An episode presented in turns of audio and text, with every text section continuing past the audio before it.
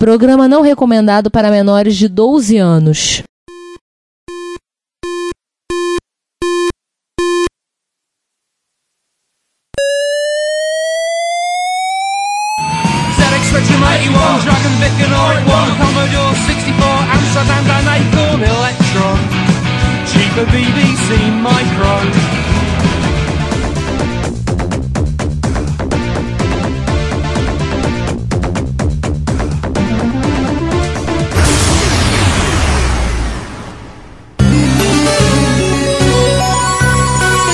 Retrópolis, a cidade dos clássicos.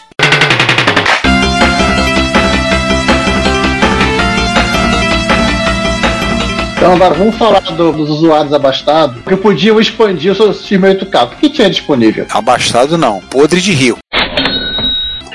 Era tudo filho do dono da Yakuza. Não, filho do dono da Yakuza não. Devia ser o dono da Yakuza. Porque o filho, ele não ia dar tanto dinheiro pro filho. Eu vou te contar. É, tudo nele é caro. Olha pra ele, parece notebook hoje em dia. Era caro pra caramba. Eles chutaram o balde como talvez o Jobs chutou o balde no início da era do Mac. E olha que o Mac não oferecia nem metade do que ele tá oferecendo. Mesmo o produto da época que era caro pra cacete, não chegava nem perto de preço. Eu também configuração bem inferior. Aí é aquela coisa que você tem que posar com relação ao benefício, ver. Eu continuo tendo a minha opinião particular que eu não vou falar sobre aqui, porque senão eu arrumo uma polêmica, eu arrumo uma briga. Mas eu continuo achando o que eu já falei, porque eu acho sobre os 32.000. Não tô dizendo que ela seja ruim. Se eu acho o produto da Apple caro demais pelo que oferece, eu acho que os 32.000, na minha opinião, vai na mesma toada. Isso aí, vamos queimar uma na MSG. Não, deixa as máquinas. Já queimaram, desculpa, já queimaram. Mas aí foi involuntário. Pois é. Pra quem precisava atualizar a máquina, né, ele tinha diversas aceleradoras, igualzinho o Amiga e os Macs também permitiam essa brincadeira. Uma delas era a Harp. São antenas Harp. Você conseguia botar um 18000 a 20 MHz e tinha variações com os 20, 30, outros clocks. O top do top, esse cara aí, era uma placa com um 68060 rodando a 75 MHz, a VNUX 060. Devia custar um automóvel, né? Não, você comprava um ar-condicionado pro gabinete. Devia esquentar cada desgrama. E tinha processador aritmético, também, isso é meio óbvio, né? E tinha até processadores curiosos, né? Como uma placa com V30 da NEC, que era conserto X68K, acho que emulava um PC, rodava um PC, e a V70, que era VDTK X68K. Só uma coisa, com o processador aritmético, tinha soquete pro coprocessador na placa? Eu acho que não. Você tinha que comprar a placa, você tinha que usar um dos seus 12 lotes de expansão pra colocar isso. Pro eu acho que tinha, os de torre não, mas o Pro eu acho que tinha. Não, o Pro devia ter o soquete. Não, o Pro também não tinha? Então nenhum deles. Podiam ter de miguelado lá, ter botado num soquetezinho. Se bem que mexendo naquela máquina da torre, ela é linda. Mas desmontar aquela torre é pior que construir as torres gêmeas, vou te contar. Eles sugeriram ao projetista pra colocar um soquete, o cara saiu correndo, tá correndo até hoje. Tá igual o Forrest Gump. Bem, tratando o computador japonês, claro que tinha interface MIDI, placa pra escandir a capacidade do PCM. E essa placa absurda aí. Mas a mais curiosa é uma placa da Tsukumo, o ATS6VGA, que era um chip de vídeo baseado no CLGD5434 da Cirrus Logic. Porra, Cirrus Logic, que mau gosto. Só tem merda! Logo Cirrus Logic. Engraçado que a Cirrus Logic, eu via essas placas de expansão pra ele e pro PC98 também. A Cirrus, ela foi um fabricante bem conhecido de placa VGA, somente em placa-mãe de máquina que já via com tudo pronto. Sim, aquela época que a gente pegou, a época da Trident, que tava aqui direto, era a Trident e depois vinha a Cirrus Logic. A Trident era Fusquinha, a Cirrus Logic era Brasília. Peguei muita. O problema é que a gente pegou só o baixo custo da Cirrus Logic aqui no Brasil. Uhum. Vi muita, topei com muita placa da Cirrus Logic pela frente. Mas essa, o que ela tinha? 2 MB de VRAM, 16 milhões de cores, resolução máxima de 2048x1024, ou seja, razão 2:1, recurso de blitter e um PCM de 16 bits com taxa de amostragem de 48 kHz. Quase a resolução de CD. Esse PCM aí veio de binha de brinde, tá? Porque a Cirrus Logic não faz isso, não. Eles apenas acrescentaram, né? Fazer uma média. aproveitar que tem pouco slot na máquina. É, vamos aproveitar, sobrou um cantinho, vamos botar alguma coisa aqui. Tem as fotos da placa para quem quiser ver. Quase o tamanho de um disquete. Eu fico curioso como é que os caras vão conseguir meter uma placa dessa dentro das torres geminadas. Nos slots dele, atrás. Mas só tinha 2 slots, ou miguelada. Aí tem que escolher bem. É, aí... E não tinha expansor, né? Não, não tinha expansor de slot. Que eu saiba, não. A Tecnobat não fez para ele. Que eu saiba, não teve expansor de slot. A placa é extremamente densa em termos de componentes. Tem espaço para nada. E o curioso é que você ligava a saída do teu micro nela e dela você ligava no monitor. Ah, mas isso é normal. Mais tarde você viu muito isso no mundo do PC, lá na época da Voodoo, do EDFX. E para as placas de captura também, né? Isso, também. E antes que eu me esqueça, né, a Sharp me vendia disco rígido, que obviamente era tudo externo, porque nada, o interno só conseguia caber mesmo dentro de um Pro. É você que ficou com o meu Pro, João, no final das contas? Não, eu só fiquei dele e os drives. Ah, tá. O resto do Pro, o Fredão consertou dele. Ah. Assim, mesmo o Pro, que é grande, ele não tem tanto espaço interno assim, não. Só parece. Só parece que tem espaço, né? Aham. Uhum. O detalhe interessante é que o teclado dele, o meu teclado eu comprei, obviamente, sem querer saber de que modelo era, né? Eu só queria um teclado. O meu é gigantesco, ele tem um monte de abas plásticas em volta do teclado, que ele é do Pro. O Pro tem essas abas plásticas que deixam ele gigantesco, o teclado. Pra pendurar pochete. Acertou, otário. Sei lá, dá-se pra colocar aqueles papelzinhos de produtividade. Mas agora chega de falar de hardware, fala de software. É mais divertido. Com certeza. É mais barato também, né? Ah, sim. Bem, falando do que não é jogo, começamos falando do Ryuma 108K, que é um sistema operacional feito pela Hudson Soft. No início eu jurava que era a Ryuma que fazia, que tem uma empresa chamada Ryuma, né? É assim, ele copia tanto o funcionamento do MS-DOS que além dos comandos tinha até um config.sys. Ele era bem parecido, mas ele contornou algumas das limitações, então ele tinha suporte a mais do que 640 KB. Isso. O 1.0, né? 1.0, 1.1, ele parece muito um DOS 3.3 melhorado e portado para 68 mil e com caracteres japoneses. A extensão padrão dele é .x, é o X de novo nesse episódio, né? É o X.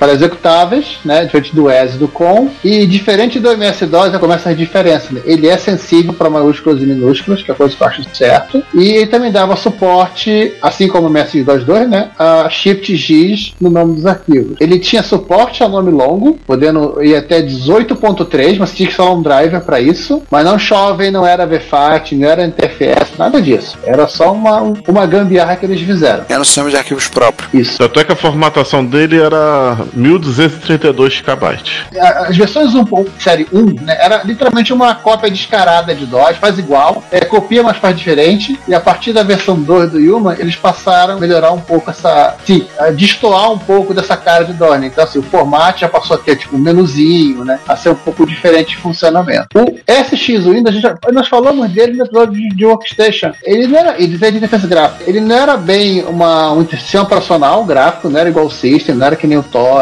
Ele era basicamente uma GUI ou Windows 3.1, né, que você botava, rodava por cima dos Ryuma. Acabou. Nada mais, nada menos. Esse é legal. Pena que o Juan não tá aqui. Ah, sim, o S9.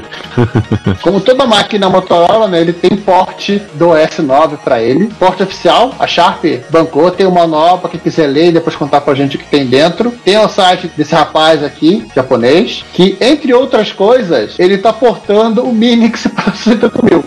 E já tá portando há vários anos. Um dia ele chega lá. Bom, vamos que ele vai conseguir. E aquela métrica do... É só compilar, né? É. O último deles é o NetBSD, né? Porque afinal das contas, já dizia o slogan, mas é claro que roda NetBSD. O modelo que tem suporte a MMU e FPU, ou seja, tem que ter uma aceleradora com 68030 espetado. Essas máquinas você consegue rodar o NetBSD nela. O projeto começou em 1993, ou seja, antes mesmo do NetBSD existir como sistema independente. Nossa. É porque a gente falou no episódio do Unix, BSDs começam a fazer a separação do BSD, começa a fazer a separação, era 96, 97. Até então você tinha o 386 BSD e outras coisas aí, tinha alguns portes fazendo, mas nada ainda não tão organizado. O projeto começou em 1993 pelo Okimasaru, baseado no projeto estavam fazendo para Amiga, portaram para ele pro X68000. Tem suporte à atualização até os dias atuais. Vocês forem lá em netbsd.org para ver as arquiteturas que dá suporte, além de encontrar coisas como Playstation Playstation 1 e roteadores da Cisco, tá lá o X68000 também listado. Só não fala Playstation 3 não, tá? Por quê? Tenho trauma. Para com essa sacanagem! Mas tem pra todos. Ah. Tem pro Play 1, não vai ter pro 3. Além do mais, é BSD que a Sony usa nos videogames dela. É tudo família BSD, mas acho que é o FreeBSD que ela usa. Eu também acho que sim. Parênteses aqui de off. Lembra das experiências... Ah, meu Deus. PS3, então fecha paredes. Por isso que eu tenho trauma. Ah, tu fala o que? Aquele PS3 que levantava voo? Uhum. Modelo FAT. É que ele botou o FreeBSD. Não.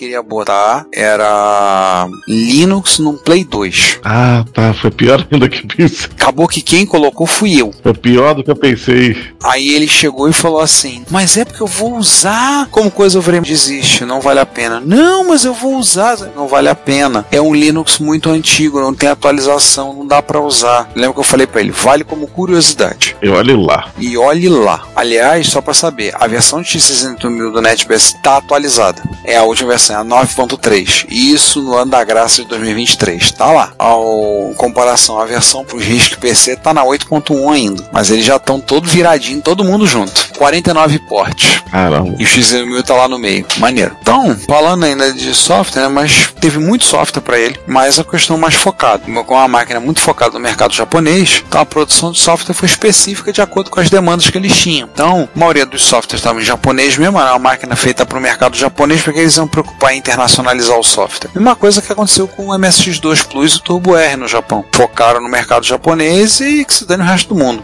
A gente sabia que o foco dele, o forte, era gráfico, já viu, esse balde de chips aí que a gente já estava falando. Editoração eletrônica foi muito usado, além de softwares para edição musical. No Japão era ele que dominava, mas no Ocidente quem dominava nisso era Macintosh, Amiga e em menor escala o Atari ST por conta do MIDI, né? Isso. Além disso, ele foi usado como kit. Aí eu pedi o João que explique isso melhor. Ele foi usado como plataforma para desenvolvimento de jogos de algumas produtoras, né? Sim, de arcade. Produção de jogos de arcade no final dos anos 80 e começando nos 90. A plataforma, assim, que nós temos assim, documentado, 100%, foi a Capcom, a Kaneko e a Konami. Foram empresas que usaram extensivamente essas máquinas. Aliás, de todas elas, a Capcom acho que tem mais dados sobre isso, até por causa da simbiose que ela tinha com a placa dela que ela lançou em 1988, a CPS-1, Capcom Power System 1, que a gente vai falar dela um pouquinho mais pra frente. Ela não é exatamente o hardware 1 para 1 do X68000, tem suas diferenças, é um hardware um pouco melhor. Não, começa com o chip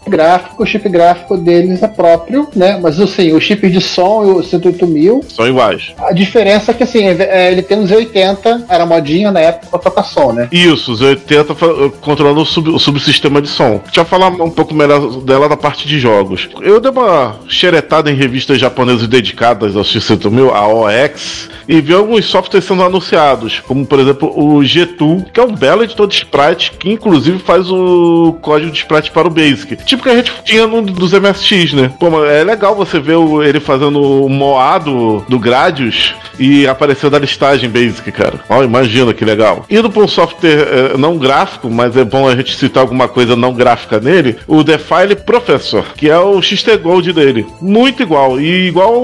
Como é que é o nome do MSX? MDM, né? Não, o MSX não teve um File Manager com a cara do XT Gold, mas teve o MM, o Multimate, e tem uns que são parecidos com o Midnight Commander do Linux, que é o M, o MC... Norton Commander. É, o Norton Commander, né? E tem o XCC da Shalasoft, tem alguns assim. Mas com a cara do XT Gold, não, MSX não teve. Não tem. Ah, o X68000 teve esse cara aí, que ajuda você a usar melhor, se você não quiser ficar usando lá só linha de comando no Yumi OS, né? Tem um editor chamado Music Edition, com um nome super original. Uhum. Ele é um editor de música para FM, PCM e MIDI. Salvo as carinhas mais bonitinhas, ele lembra um tiquinho, uma mistura do Synthetisaurus com aqueles editores do Amiga, ou seja, ele é mais profissionalzinho, mas tem ao mesmo tempo aquele jeitinho japonês. Só olhando pra vocês. E agora um que vai gerar muitas piadas internas. Vai ter gente rachando o bico. Zegrap! Eu tô passada, chocada. Meu Deus! Jesus! Nossa. Era editor de caracteres? Não, ZGraph só tem um. Não, era um editor do estilo Deluxe Paint, ou seja, é um editor gráfico, mas que podia ser também de animação. E ele foi portado também, depois da versão 2.0, pro FMTOS e pro PC 98. E ele foi também muito usado no desenvolvimento de jogos. Assim como o Deluxe Paint foi usado na Amiga, ele foi usado. É um programa que parece ser muito bom, mas fica aqui a piada interna. Delavi não aprova. É, porque o ZGraph só tem um. É, porque ele saiu, né? ZGraph só tem uma cópia, inclusive, tá lá no Polícia Federal até hoje. Agora vem a pergunta que não quer calar. Será que foi a Sharp que mandou 3D? Sharp do Japão? Teoria. Podemos dizer que só tem um ZGraph? É, não, é porque os caras ficaram pé da vida, tipo, pô, já basta brasileiro lançar um MSX da Sharp. Agora vão lançar um ZGraph pra MSX? Não. Não pode. Mas eu vou falar o seguinte. Nosso podcast está disponível em vários serviços de áudio. Podemos listar entre eles o Spotify, o Deezer, o Apple Podcasts, TuneIn, Stitcher, Last.fm, iVoox, Cashbox.fm, Player.fm e alguns outros. Não deixe de nos ouvir, comentar e também favoritar nosso podcast do serviço, para que outros possam conhecer e possamos espalhar a palavra da retrocomputação. Muito obrigado. Sua magia top. E agora, minha gente, vamos começar com a parte que eu acho que muita gente já estava esperando aí, salivando, esperando. Tua boca chega até salivar! Ó. Oh. Agora a gente vai soltar o João de vez, vamos tomar um café lá em Bogotá.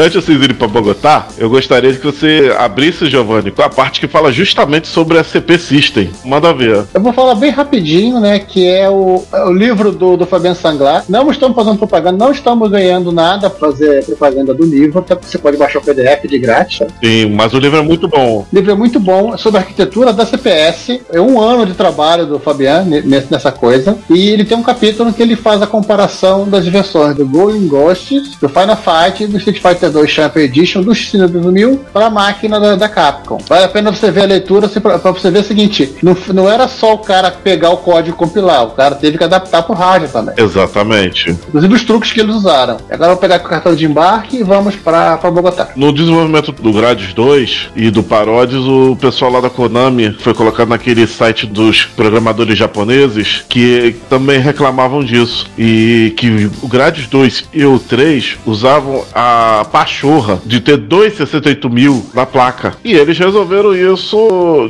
de uma forma bem inteligente. Se você rodar nos modelos vanilla, vai ficar com o slowdownzinho. Muito bem otimizado, mas tu vê. Quer zero slowdown, experiência do arcade? Pega o XVI ou o 16, que aí eles conseguiram colocar na velocidade do arcade. Fizeram na força bruta mesmo. E aliás, falando nisso, muita gente sabe que Capcom, Konami destacavam na plataforma fazendo jogos com poucas mudanças em relação ao arcade. Tinha, né? As mudanças eram poucas. Vê o livro do Fabien pra você entender melhor. Só que eu vou falar que as rainhas da plataforma do X62000 foram a Dempa, que a gente até falou do começo, que fazia muito esporte de jogos da Namco e micro japoneses, não MSX, e a SPS, que era desconhecida e que apareceu assim pra fazer jogos de 680 mil, geralmente sendo a publisher própria Sharp. Então eu tô achando que a SPS recebeu uma injeção aí de ânimo ou de ens pra ela programar no X68000. SPS quer dizer Sharp paga o salário.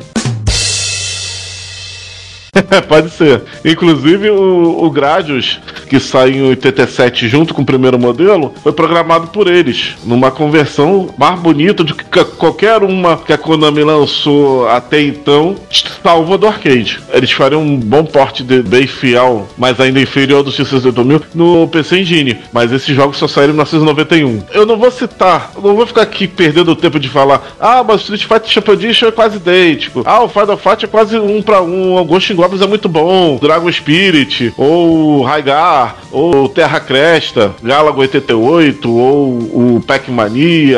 Eu não vou ficar falando desses jogos porque grande maioria são muito bons, mas são jogos de arcade que até muita gente pode falar, poxa, dá pra jogar isso em outras plataformas e até no MAME, usando emulador. Sim, concordo. Hoje em dia tá fácil de você jogar. Eu vou falando de jogos que surgiram primeiro na plataforma. Ô, João, posso leia o livro do Fabiano, pronto. Eu já disse isso, leia o livro do Fabiano. Mas é bom a gente até falar de novo. Leia o livro do Fabiano. Então eu vou pros jogos que surgiram na própria X68000. Alguns são exclusivos até hoje, outros migraram para outras plataformas, porque são jogos bons que não vão ficar só preso lá no Japão, né? Eu vou começar com um jogo que todo mundo conhece, que tem Mega Drive, mas não conhece a história dele, que é o Thunder Force 2. A história que eu digo não é a história do jogo, é a história de desenvolvimento. Thunder Force 2, que a Technosoft fez em 1988. A série Thunder Force era uma série lançada só para micros, lá em 1983, e saiu primeiro pro NEC PC88, depois saiu pro FM7 e, por último, pro X1.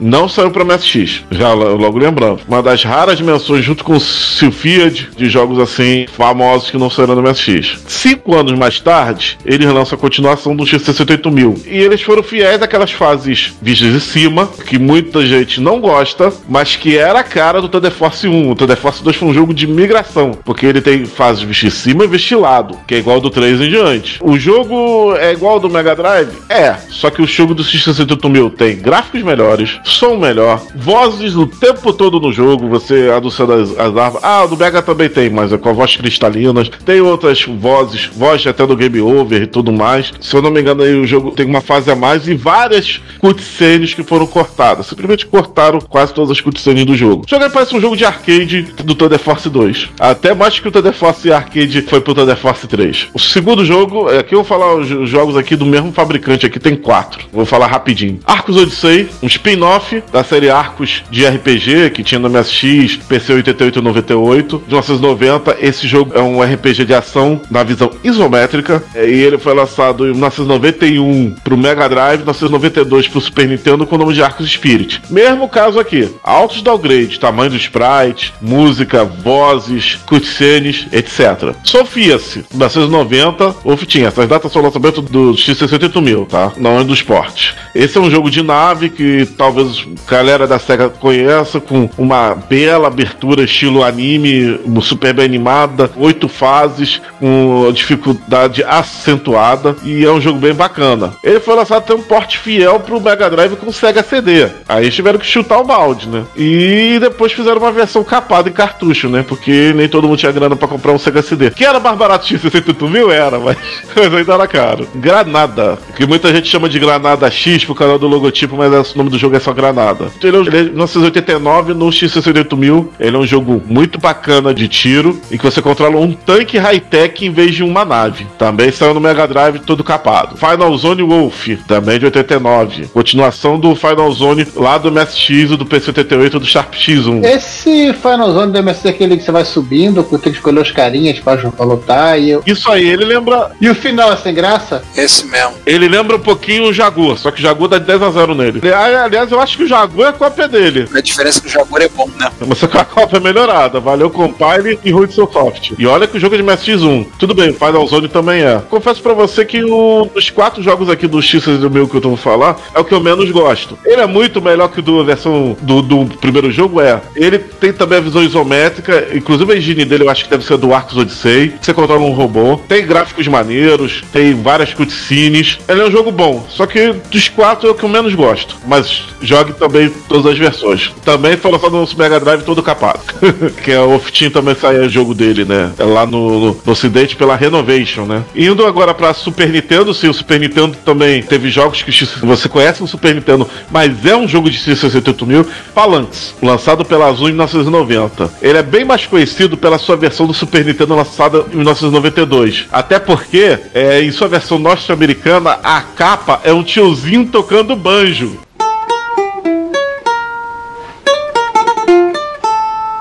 Velhinho, tocando banjo na capa, e se você olha no céu, sutilmente tem a nave do Phalanx passando. Mas você tem que prestar bastante atenção pra achar a nave ali no espaço, no céu, né? O que transformou um belo do Shmup, que na versão do X68000 tem vários planos de para lá, muitos inimigos enormes, no meme, tal qual aconteceu com o Zero Wing. All your days are belong to us. Que só mostra tapas de bomba. Preciso nem dizer que a versão japonesa, a capa, ela até lembra um pouco a do Thunder Force 3, né? Que é a nave vista de frente pra você, numa ilustração muito bem desenhada. Aliás, é a mesma ilustração do jogo do Super Nintendo, do Super Famicom, do japonês. Aí no americano eles inventaram isso. Banjo. O velhinho do Banjo. Virou meme também. É pra competir com o Banjo-Kazoo do Playstation. Opa, Banjo-Kazooie não é do Playstation, é do Nintendo 64. Isso! E ele foi lançado em 98, muito depois do nosso ponto de corte. Mas vamos voltar pra 1989, a Kazooie lançou um RPG de ação chamado Lagoon. Ele é um joguinho no estilo do YS e do Zelda. Bacaninha, com a abertura animada, com vários pontos de paralaxe, música bacana. Só que ele teve azar de competir no mesmo ano, na versão do Super Nintendo, quando ele foi lançado em 92, com o Zelda A Link of the Past. É bem difícil, né? Ah. No X68 só tinha esse mesmo, nesse estilo, então não tinha concorrência, mas num console da Nintendo teve. Não recomendo a versão do X68000, quer dizer, recomendo não recomendando. Uma coisa é praticamente uma coisa, outra coisa é praticamente outra coisa. Por só motivo. Se você não souber japonês, vai ser difícil você jogar esse jogo. A versão do Super Nintendo tá em inglês. Ah, olha pelo menos a abertura do jogo do X68000, que ele é bonita. Parece jogo de CD, cara, a abertura. Toda animada. Muito boa. E pra terminar aqui a lista da Zoom, que é um fabricante que começou só fazendo jogo pra computadores, depois é que eles foram aí pra Super Nintendo, o Overtake. O Overtake é o seguinte, tem gente que critica que falta bons jogos de corrida no X68000. Até que estão full de verdade, não são todos os jogos desse estilo na plataforma, mas este compensa pela qualidade. Sabe Super Monaco GP? Imagine um jogo muito parecido com gráficos bem superiores ao do Mega Drive, mas as mesmas opções, com variação de clima e de ajustar todo o carro que você controla, além de ter todas as pistas do campeonato de 1991. E um detalhe que ele me chamou a atenção, ao contrário de quase todos os jogos da época, ele é licenciado pela Foca. Hoje em dia é FIA, né? Hoje em dia é FIA, na época era a Foca. Porque a Foca era a Federação dos Construtores. A FIA é a Federação Internacional de Automobilismo. Ah. Foca era a Federação dos Construtores, porque o principal campeonato na Fórmula 1, a gente sempre presta atenção no campeonato de carros, mas o pessoal foca muito no campeonato de marcas. A ideia é que cada equipe hoje em dia na Fórmula 1 é uma montadora. Entendeu? Cada um faz o seu carro. E também ela foi licenciada pela Fuji Television para a temporada de 1991. Aí eu pensando, nada de nomes escritos errados, pelo menos nos carros, mas eu acho que ainda deve ter um rival a se chamar Senna, não sei se cedilha aqui. Senna! Por causa que, como você falou, ele é dos construtores, então o nome dos carros vai ser igual da temporada. Porém, os pilotos já é outra história, né? Ou vale tudo? Não, poderia ter por causa da questão de licenciamento, poderia ter alguma coisa que pedisse se eles colocarem os nomes. Eu acho que como tem a Fuji Television aí no meio, que era a exclusividade das corridas, era da Fuji na época, né? É, no Japão quem transmitia, né? Isso. Então eu acho que deva ter tudo sim. Então é um jogo espetacular. 5 disquetes! Porra! Mas eu acredito que deve ter opção pra instalar no disco rígido, se você tiver um, é claro. Saze. Isso aí. Próximo. Scorpion. Aquela banda alemã, né?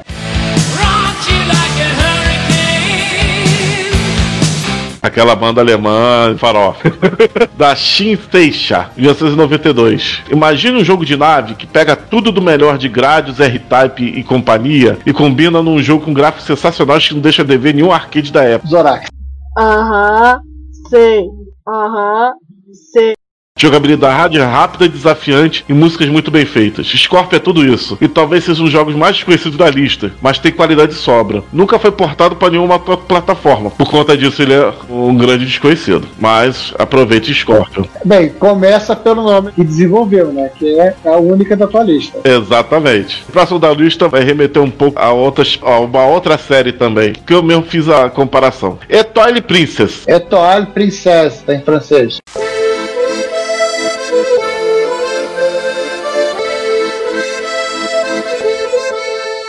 Ah, é em francês, né? É Princesa das Estrelas. Princesa das Estrelas, obrigado. Nosso consultor aqui de francês, o Giovanni. Ó, francês e italiano é com ele. Um jogo da Exact de 1993. Guarda esse nome Exact que a gente vai falar sobre ele mais pra frente. Outro jogo que ficou até hoje exclusivo na plataforma. Um RPG de ação bem ao estilo do Frei do MSX. Ou melhor dizer, eu acho que tá mais pro Frei do PC Engine, que tem mais ação, né? Que o do MSX. Com visual que lembra muitos animes dos anos 90. Um jogo simpático, com bons gráficos, personagens bem animadas, sprites grandes e chefe de fases enormes. Além da personagem principal não ser uma maga inútil, é Frei, né? Ela tem mais 3 outras personagens para ajudá-las na jornada. É, mas, Giovanni, diz aí qual a polêmica. Mamilos são muito polêmicos. Mas assim, no Thor of Gazelle tudo bem, ela é inútil, mas no Freematic Adventure, ela que faz tudo, ela se salva, ela salva o Latok, salva o pai do Latok, ou seja, se o Latok tivesse esperado mais um pouquinho ela chegar, não tentando dar esse trabalho todo pra todo mundo. Viu? Então quer dizer que a Frey não é inútil, ou melhor, não é inútil no jogo dela. Aí você não tem aqueles finalzinhos que tu descobre que tudo foi um sonho não, né? Não, o finalzinho do Frey tá, é correto. Ah, tá. E vamos lá, vamos a um outro jogo aqui que a gente tá com um espaço apertado. Medstalker, um jogo lançado pela Feeling Café. Como é que se pronuncia isso, Giovanni? Isso aí em francês. Não, é Feeling Café mesmo. Ah, é? É, então, beleza. Em inglês. Acertei. E a Family Soft, sim, que também fez jogo para MSX em 1993. Um beat-up futurista que você controla um robô policial que tem que enfrentar robôs inimigos, naves e até inimigos armados com armas convencionais. Mas em relação à escala do teu robô, eles são pequenininhos e você pode pisar neles sem dó. Além dos gráficos serem muito bons, por exemplo, a cidade futurista cheia de escroparalax no cenário, a tela enche de inimigos e fica uma bagunça. Um jogo bem divertido e difícil. Aliás, o que não tá aí uma plataforma que tem muito jogo difícil, cara. Vou ser franco pra vocês. Recebeu porte para o FM Taos, PC Engine, CD e Playstation. Que no caso Playstation aí é um remake, não é um porte. Eu queria só comentar que essa tal de Feeling Café, Family Soft aí, Soft da Família, é a empresa que tem aquele jogo de luta, o Burning Fest, que a gente citou do episódio 93. Ah, é verdade. Que é passar roupa das meninas. Verdade. Muito família, né? Muito família. Agora eu vou falar de um jogo que eu acho que todo mundo conhece. Pelo menos a série. Aracaju Drácula, né? Tá tudo errado. Akuma Joe Drácula. Drácula, o japonês chama, né? Eu prefiro Aracaju. Aracaju, né? É, o Drácula se mudou pra Sergipe. Isso. Eu ia falar que o Drácula tá usando a peruca do Silvio Santos. Não. Seria o Aracaju Drácula. Ah, vamos lá. De 1993. Por que esse jogo é exclusivo se ele é um Castlevania? Porque ele não é um simples port, mas uma reimaginação do primeiro jogo de NES/MSX, com novos gráficos, mecânicas, fases e vários inimigos. O jogo é espetacular e foi portado só em 2001 com o nome de Castlevania Chronicles para PlayStation, que vem em 2 modos. O original, que é uma versão quase perfeita do X68000, com apenas uma perda.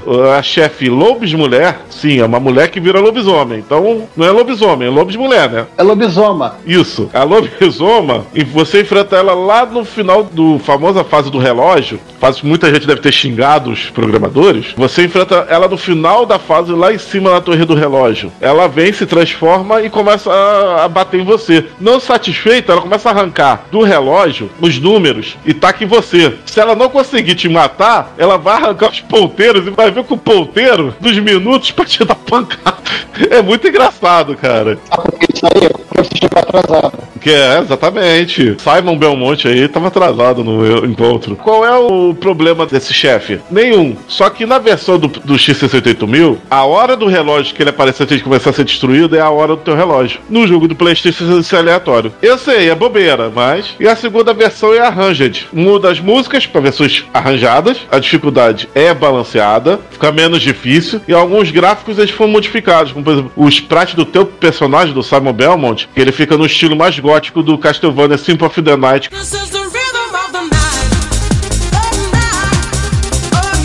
Foi lançado antes desse jogo aí, em 97. Deixa eu só terminar então aqui, eu vou terminar o jogo com o Geographic Seal, também da Exact, só que de 1994, que é um jogo de tiro 3D, que pedia pelo menos um 68.016 MHz para rodar. Pergunta idiota de quem não viu o jogo. Se é um jogo de tiro 3D, é uma coisa meio aladum? É, só que com nave. Só que ele era 3D mesmo. Ou seja, ele tem polígonos. Ele não é um Doom, seria um Quake. Ou melhor dizendo... Nave seria Decent. Seria Decent, só que todo poligonal. Entendeu? Entendi. É um jogo bonito, é um jogo interessante, mas o que mais impressiona nesse jogo aí, a empresa, a Exact, junto com a Ultra e com o apoio da Japan Studios, desenvolveu um jogo similar que acabou sendo lançado pro PlayStation, que foi chamado de Jumping Flash. Jumping Jack Flash. Jumping Jack Flash is a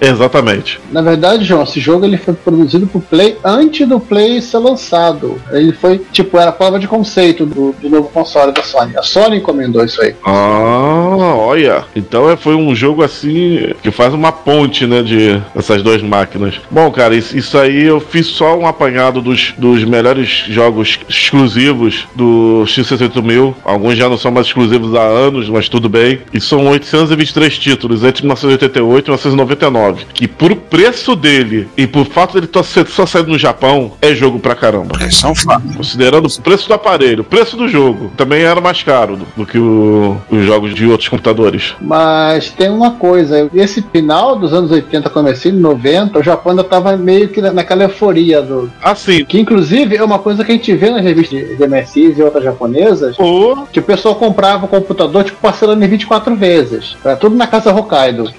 Casa Hokkaido. Não tinha Casa Bahia lá, tinha Casa Hokkaido. Com certeza, no caso do X68000, ele foi muito parcelado. Aquele período que o Japão tava delirando com as coisas, com os preços das coisas, diziam que o terreno do Palácio Imperial valia mais do que a Califórnia inteira. Caraca. E ainda vale? Não, né? Não. Diminuiu bastante. Não mesmo. Não, isso foi o período de euforia do Japão, aquela euforia dos anos 80, quando chegou, a realidade bateu na porta nos anos 90, e hoje o Japão que é o país do mundo que tem a maior dívida pública do mundo, se não me engano. E que, pelo visto, eles estão rolando com a barriga, né? 270% do PIB. Nossa. Isso vai chamar o Honda pra empurrar com a barriga. Não. Ainda bem que o César falou, porque eu ia fazer uma piada mais cretina ainda. Não. Para com essa porra aí, meu irmão! Bom, vamos levar 2 horas de episódio. Já ouvimos 1 hora o João falando de, sei lá, de 10 jogos exclusivos do Nil. Ouvir essa piada do Honda não, por favor. É verdade. É que o Honda não é exclusivo. Aí daqui a pouco, passa uma lei aí proibindo a gente fazer o Retrópolis. Não sabe por quê. É verdade. Bom dia, boa tarde, boa noite, Brasil, boa noite, Galacta, bom dia, boa tarde, boa noite e tchau. Nosso site e podcast são gratuitos, o que significa que você gastar nada para visitar o nosso site, assistir o que temos no nosso canal do YouTube, ouvir nossos episódios, nada. Mas isso não significa que não tenha custos, pelo contrário. Nós da equipe investimos tempo, conhecimento e dinheiro nosso para entregar a vocês o melhor conteúdo que pudermos proporcionar. E nós não pretendemos poluir nosso site com anúncios, ainda mais em tempos onde bloqueadores de anúncios são fatos da vida da internet hoje em dia. Então pedimos a vocês que colaborem conosco para o sustento dessa nossa iniciativa cosmopolita. Você pode pagar o IPTU, sim, o Imposto Predial e Territorial Urbano da cidade de São Tramiel de Retrópolis. Mas aqui o tributo é facultativo e o valor é baixo. Logo, pedimos uma contribuição no valor de um cafezinho ou de uma garrafa térmica cheia de café. Na página relacionada no nosso site, você pode encontrar maneiras de você contribuir. Agora, se você doar o valor de alguns cafezinhos, você poderá receber um brinde nosso, um cordão de crachá ou de pendrive, a sua escolha. Se o valor for ainda maior, você ganha, além da nossa gratidão, uma camiseta. O frete é por nossa conta. Nós temos também QR Code para depósitos via Pix, temos a nossa chave Pix, além de botões para doação pelo PagBank, pelo PayPal, pelo Mercado Pago. Então, contribua pagando o IPTU como um legítimo residente de Retrópolis. Você também pode ir para o link de loja no menu superior do nosso site e adquirir no Mercado Livre ou no Shopee algum dos itens que vendemos. Camisas, cordões, adesivos, os itens das nossas campanhas de financiamento coletivo, como os baratos de amigos e videogames e o livro O MS-DOS Revelado. Temos também links de afiliados que estão na lateral direita do site abaixo das nossas redes sociais. Se você for comprar algo na AliExpress ou na Amazon, acesse o site a partir dos nossos links que receberemos uma pequena comissão da sua compra. E, por último, se você quiser doar algum item de hardware, aceitamos de bom grado. Sempre temos interesse em incorporar o erário retropolitano, algum microclássico precisa de carinho e amor para dar alegria a muita gente. Todas as doações, lucro obtido nas vendas, comissões de link de afiliados, dados, tudo é revertido para a Secretaria de Fazenda de Retrópolis para a manutenção da estrutura da nossa cidade, e você estará nos ajudando a manter a Cidade dos Clássicos viva e ativa. Muito obrigado pelo seu apoio. Seu reconhecimento não tem preço. Pô, cara! De novo, cara! Pô, cara! Não... Cara! Vamos direto pro legado, porque essa máquina deixou legados. Na mídia, o gabinete icônico do X68000 aparece em alguns jogos de arcades e consoles, como por exemplo o jogo Airbuster ou Aeroblasters de 1990 da Kaneko para arcades, e que depois foi lançado para Mega Drive e PC Engine. Logo na primeira fase, na forma de um edifício de duas torres, aparece um, inclusive com o mesmo logo, logo no início do jogo, assim. Se vocês botarem em qualquer gameplay, então vocês vão ver lá. É, o exemplo de código do gráfico 9000 do Pedro Medeiros, né? Ele tem essa fase, inclusive. Ah, então tu viu, né? Uhum. Ah, também te vi, graças à boniteza do gabinete, né? O Oz da Gradiente aqui foi copiado na cara dura o estilo de gabinete, né? Isso conta com mídia? Não, muito mal. Ele era... Não era tão cópia assim do filme de cá. É, não era tão bonito. Beleza. Outra coisa também é que o seriado de Tokusatsu Cybercop, os policiais do futuro. Ou era Cybercops? É Cybercop, eu fiquei procurando na internet. Cybercops. Não é Cybercop, o tiozinho da abertura ele fala Cybercop. Enfim, Cybercop, que passou aqui no Brasil na saudosa Rede Manchete.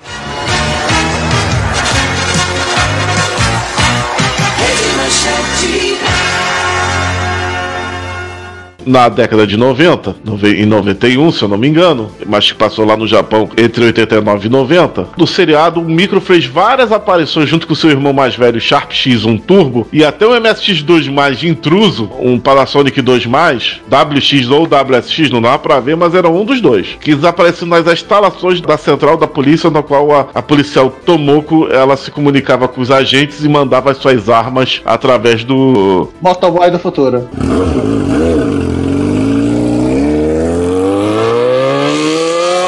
Motoboy do Futuro, que é um sistema de túneis na Terra que eles mandaram as armas. Mas eu sempre achei que eles mandavam pelo esgoto.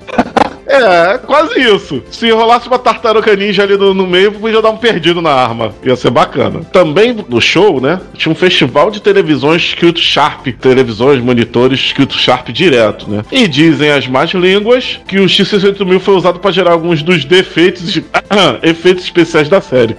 Nem tinha coisa de computador. Muito mal, tinha maquete na série. Pois é, então isso aí fica como boato. Mas o legal era o fato que o X68000 fez trinca aqui junto com o nosso querido PC-98 no Machine Man e o Giban.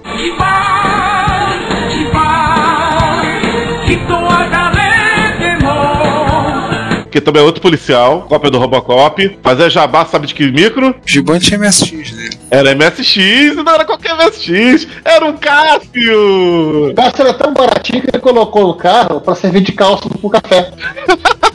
Tinha um Cássio pintado de prateado no carro dele. Agora vamos falar de coisa séria. Algo que surgiu no X68K, né, e é usado até hoje, é o formato MDX. É MSX, tá, Ricardo? Eu sei, eu conheço o formato. Ele é um macro language format, uma linguagem para tipo MIDI, coraçãozinhos, só que ele é binário. Uhum. E ele foi desenvolvido para essa arquitetura pra justamente você... É o mod do X68K, né? Pra você poder combinar os três tipos de som pra tocar música. Isso aí. E ele foi tão icônico no Japão que ele foi portado para tudo que é plataforma PC-98, FM-TAUS, o próprio MSX. Então virou uma referência no som, assim como o mod virou, né, aqui do ocidente. Independente de hardware, né? Exatamente. Eles vão expandindo. E o bom é que toda essa miríade de chips que as máquinas japonesas usavam, ele era compatível com a porra toda. Por último desse negócio aí, que eu lembro quando surgiu, que é o X68Z da Zuiki, que é basicamente um portátilzinho ou alguma coisa que... Acho que não tem nem muito o que comentar, porque eu acho que já tá atrasado. É pra ser lançado esse ano. É, em toda a cara. Sim, atrasou pra caramba. Até o momento da gravação desse episódio, nada do bichinho. Tá na promessa. E a única coisa legal dele é que ele estava planejando um teclado e um mouse originais, só que na versão USB. Inclusive mecânica esse cara aqui. Cherry Keys são vermelhas. Teclado do X68000, versão USB, tentadonha.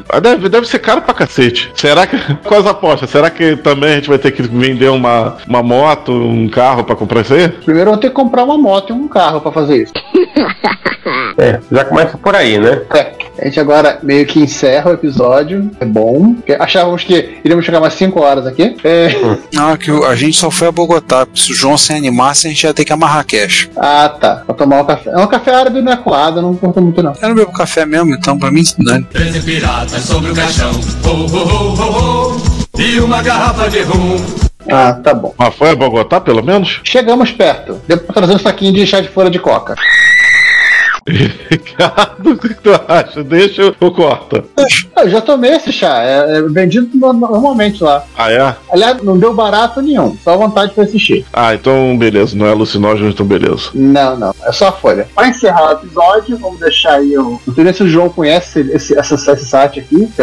Claro que eu conheço. Tudo que você precisa saber sobre os 668.000, mas não sabe o suficiente de japonês sequer pra perguntar. Pois é, é verdade. Vamos deixar também pra aqui. Pra quem quiser curtir com o emulador, esse aqui tá em japonês, não podemos fazer nada, mas que tem as ROMs e tem o software pra você baixar. Por último, mais uma vez, vamos citar, por favor, não estou me dando nada pra isso, nada por isso, o The Book of CT System do Fabien Sanglar, que lançou no passado. O livro é bom, o livro é bom. O livro é legal, tá em inglês, e fala um pouco da máquina, e se você achou legal, ele tem mais outros dois livros, um sobre Doom, outro sobre OpenStyle 3D, que também vale a pena a leitura. Sim. E, pra terminar, o repositório do OX, né, da revista japonesa. Olha, João, ela não é só de X-Maptar, não. Não, ela foi deixando de falar, mas ela falava de todas. Ela até em 1987 ela se chamava OMZ. Quando saiu em janeiro de 1987 ela virou OX. Mas ela continuou falando. Ela continuou falando. As edições que eu peguei pra consultar também. Continua, falava de M1, falava de MZ e falava de X1. Aliás, saiu antes de 1990.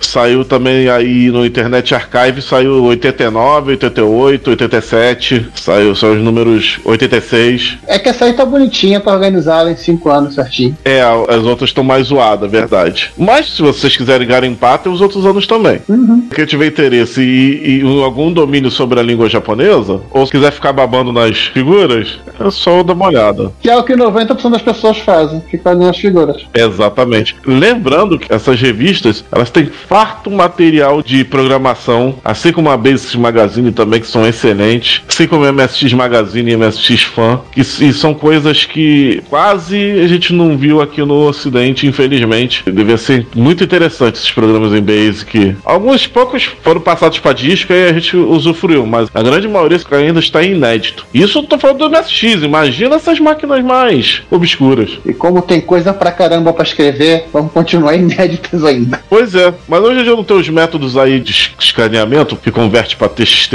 aí você passa pro emulador e salva em ponto baixo. Aham. Vá lá, tenta a sorte. É, tô vendo que não funciona do jeito que eu tô imaginando, né? Ó, gente, é só escanear. Só escanear. Só escanear. Mano, tu é um guerreiro. Também tem que considerar que tem umas listagens que a letra é miudinha e que ali o que tu deve confundir B com 9 ou com 8, 0 com O, deve ser uma festa. Que é isso, então? Podemos fechar então? Fechemos. Mais uma promessa cumprida, viu, galera? Né? Pois é, tá. E às vezes a gente consegue até esvaziar a pauta. Sim. É só não inventar sugestões novas, né? A gente sempre tá inventando sugestões novas, esse que é o problema. Eu inventei o negócio de falar no mercado da Takeru e companhia, agora ferrou. Não, mas é um assunto interessante, é um assunto pertinente a gente falar. Sim, sim, sim. Esse assunto já estava na pauta, na lista. Ah, é? Então, já estava prometido. Enquanto vocês estão discutindo a questão do assunto, eu, pelo menos, já vou encerrando, vou dando por encerrado. Ah, vambora, né, então? Vamos lá. Pessoal, encerramos aqui nosso episódio falando do X680.000. Muito obrigado por vocês terem ouvido até aqui. E a gente volta... No mês que vem a gente tá aí de volta. Eu tô indo. Fui. Bom, é isso aí, tchau. Até mais, pessoal, a gente volta mês que vem, ou quinzena que vem, ou semana, sei lá. E só lembrando que exclusivo só Zorax. E eu vou encerrando aqui. Valeu, pessoal, bom dia, boa tarde, boa noite. E eu vou encerrar a pauta aqui, que está rodando no Xbox. Fui. Kill it! Kill it! Oi, eu sou Augusto Campos, do site BR Linux, e você está no podcast Retrópolis.